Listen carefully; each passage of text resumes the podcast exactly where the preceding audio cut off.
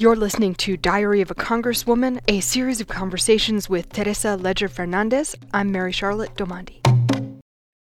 I got a question from a listener, which we'll get to in a moment, but first, Teresa wanted to tell you about the vaccine clinic in Dixon, New Mexico. Today, what we did was go out to Dixon, and it was marvelous. You know, I choked up because it was exactly what community should be, which is volunteer firefighters, Department of Health, El Centro Médico, all working together to make sure that these rural communities get the vaccine and beautifully set out and just makes your heart warm.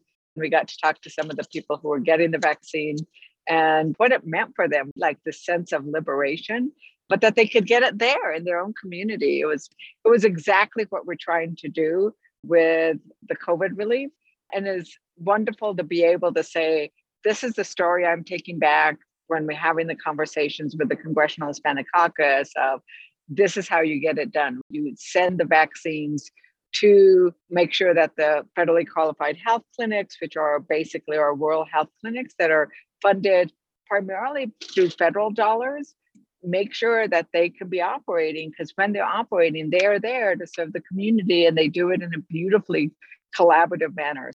And what is the question from the listener?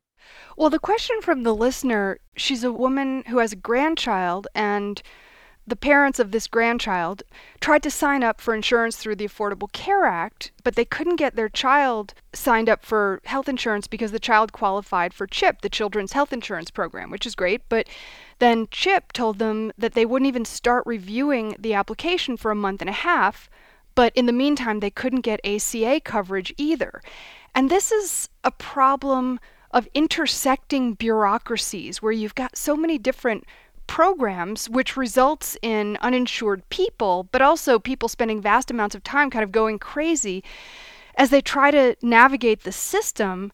And like, how do you understand that kind of thing? I mean, I know you can't like solve this person's problem today on the phone or whatever, but is there a kind of way of looking at this so that these kinds of problems start to get solved?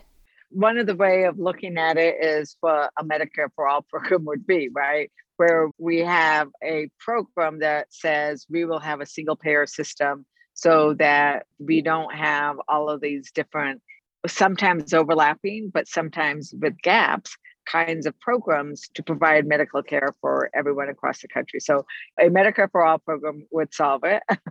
but since we're not likely to get that in the immediate future. We're going to get some progress towards it. Looking for these gaps is what people in my office actually want to hear about because then we can figure out is this one of those gaps that needs to be solved legislatively or is it really one of those gaps where we need to be able to have better services for our community so that you don't spend all of that time trying to figure this out and then what if something happens in that month and a half or that two months that you don't have service? Exactly. I mean, that happened to me once. I actually had a fairly life threatening occurrence happen in the three days that I was uninsured. And it oh was oh a, a financial mess. So I feel for that. But you said I can't, on this moment, help solve this granddaughter's problem. But I do have people who can try. So I would urge all of the listeners to reach out to my office, go to my website, my congressional website, because we have Carlos Sanchez and Francesca Di Palma, who this is what they do is help people navigate these kinds of roadblocks or barriers that one agency has with another. I mean, Carlos today was telling me how he often will hear like Medicare will say, no, we're not doing that. Or the and the VA will say, so no, we're not doing that. And they each trying to point the finger at the other. And what he'll do is he'll get the letter from one agency and send it to the other agency and say, this is what they're saying. Your letter is saying that. We clearly have a problem. Let's fix it. And we do help people fix their problems. That's what my office does is help people just like this. Excellent. I'm not sure if this. Per, uh, I think her. She's New Mexican, but her children, I think, live in Texas. But I'll find out. And if they're local, okay. I'll definitely have them call you. And if they're not, if they live in Texas, then what they should do is call their representative. I mean, every Congressperson has that. She should be able to go to her congressional representative for help. So, if we had Medicare for all, I mean, right now we have so many different things. We have the Affordable Care Act, we have people getting private insurance, we have the Indian Health Service, we have Medicare, we have the VA. Do all of those things, is there a vision where those would all come together under one umbrella? Not necessarily under one umbrella. Medicare for All is really a payer system, so you have a single payer. And so some programs would continue to mm-hmm. exist separately, like the Indian Health Service, because of the responsibilities it has to Native Americans right now in Medicare, you still have a insurance component to that for people who want more than what is available for Medicare so they can buy plan B. So it doesn't wipe everything out, but for a lot of things it would create uniformity. You would eliminate so much waste that is in our insurance-based system. And the people who are against it right now, is it basically the insurance company lobby and the people whose campaigns are supported by them? Yeah, the biggest lobby against Medicare for All is the insurance company because the role that they play in our healthcare system would be drastically reduced.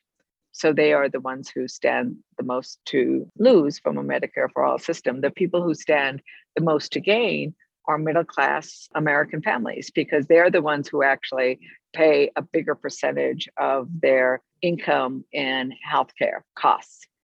Let's say H.R. 1 passes the Senate in one way or another, and there's more transparency in campaign finance reform and new restrictions and things like that. Would that help the movement toward a single payer system? It would definitely help the movement towards lowering healthcare costs because the strength of the individual voters and the strength of voters would increase over dark money and PACs and all of that. So the reason why HR1 and stronger access to the ballot for everybody is important is then the accountability of an elected official is more directly towards the people they represent rather than the corporations and the PACs that help elect them.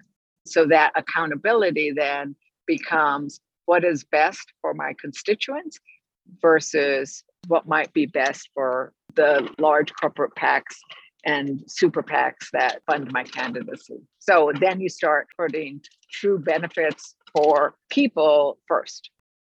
Thanks for listening today. Please go to congressdiary.com for more info and other podcasts and to connect with us on social media. And if you have any questions or comments, including questions for the Congresswoman, please email me at diary at radiocafe.org.